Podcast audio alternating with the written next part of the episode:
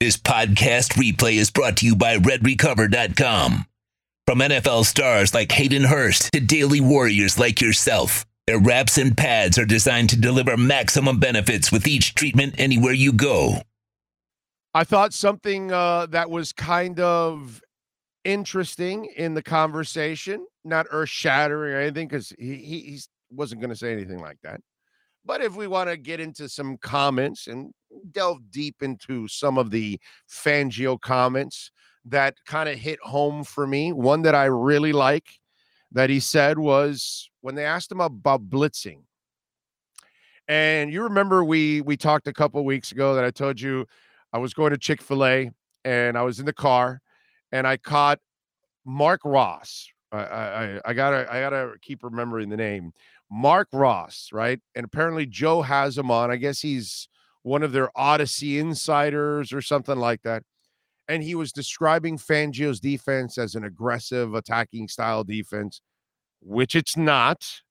And Ben Albright told you the right way. The guy that actually covered Fangio and has covered the Broncos for years and has documented everything that's gone on with the Broncos. And he told you Fangio doesn't really blitz a lot. You know, it's more of a bend, don't break type of defense. They force you into mistakes, you know, that kind of stuff, right? And yesterday they asked Fangio about blitzing. And his answer was basically, I'm paraphrasing, if you have to blitz all the time, that's not a good thing. And that's because he wants to find a way to put pressure and make it happen on a base defense and and use that that second half of your defense to force the quarterback and the offense into mistakes. So, and he explained it yesterday in a way that, hey, listen, man, I, I don't believe that that's a productive defense if you have to be blitzing all the time because when you're blitzing all the time, then that puts you also at a disadvantage.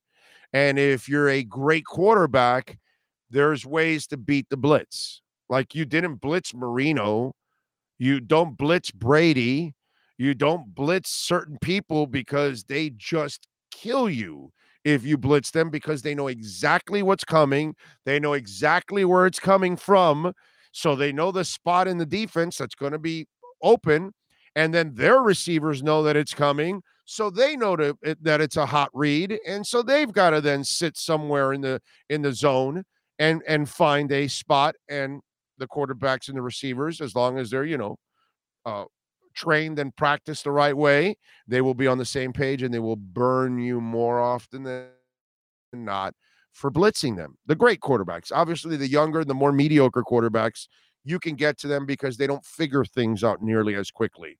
By the way did you notice what the xfl is doing?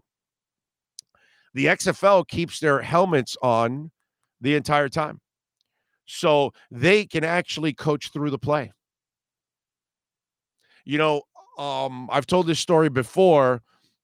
I Brian Billick, the year that Randall Cunningham had a great year, the headphones cut off at the 15 second mark. They would have the Ravens come to the line by the 20 second mark.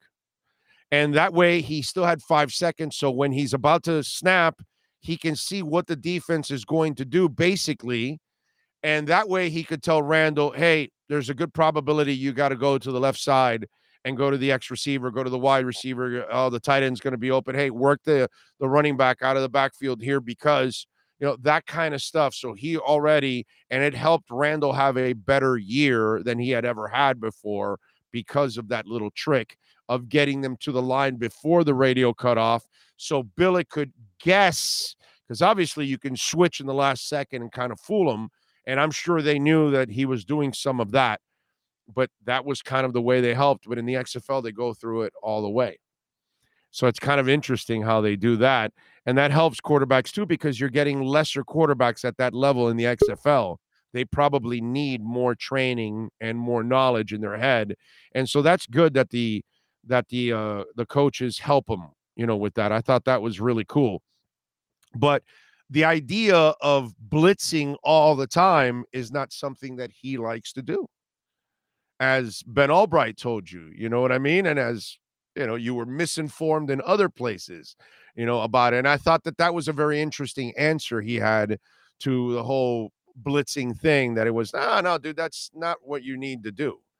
And that's kind of it's it's a bend don't break, force you into kind of mistakes defense. So be prepared. Okay. So I thought that was very interesting from from uh, Mr. Fangio.